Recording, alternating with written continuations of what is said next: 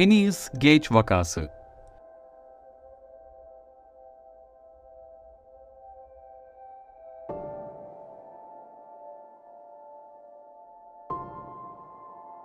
Bir demiryolu işçisi olan Phineas Gage, tarihin en akıl almaz sinir ve psikoloji vakasını geçiren kişidir.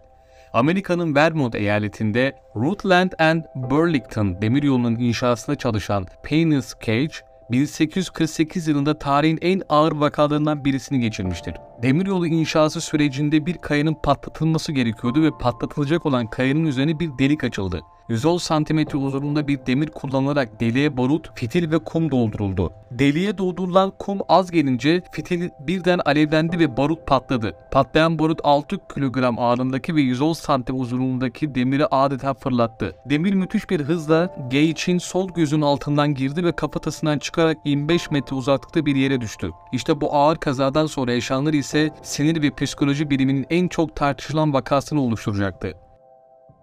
Gage'in beyninin sol ön lobu tamamen yok olmuştu. Fakat Gage sakince ayağa kalktı ve 1-2 dakika sonra konuşmaya başladı. Birinci gayet yerindeydi. Kimsenin yardımı olmadan bir at arabasına binip 1.2 kilometre uzaklıktaki doktora gitti hem de at arabasında dik oturur vaziyette. Gage kasabaya ulaştığında Doktor Edward Williams'ı buldu. Doktor Williams haliyle onun öldüğünü zannetti fakat nabzı 60'ı gösteriyordu. Yani hayattaydı. Doktorlar hemen Gage'i kontrolleri altına aldılar. Bir ay boyunca çabalayarak kendisini toparlamasını sağladılar. Gage bambaşka bir adam oluyordu.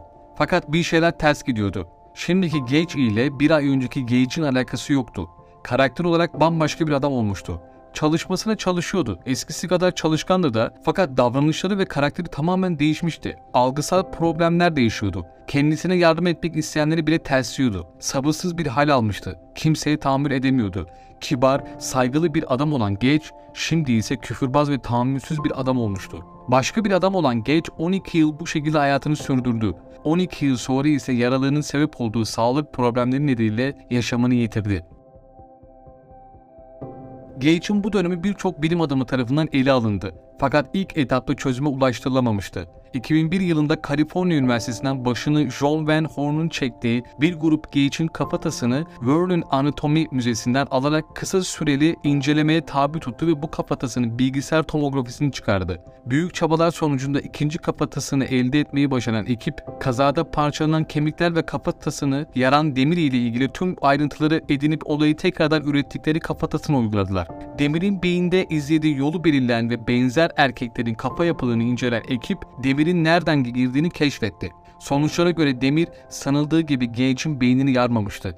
Beyninin ortası etkilenmemişti. Asıl olan beynin sol kısmındaki beyaz dokudan fazlasıyla kayıp yaşanmasıydı. Beyaz doku kaybedilince bu beynin sağ tarafında bağlantılı olan yerleri de etkiledi ve buralar hiçbir zaman düzelmedi. İşte davranış bozukluğu da tam burada oluşuyordu. Beyaz doku kaybının ve Gage'in sanal beyninde çıkarılan sinir haritasındaki tahribatların davranışları nasıl etkilediği keşfedilmiş oldu.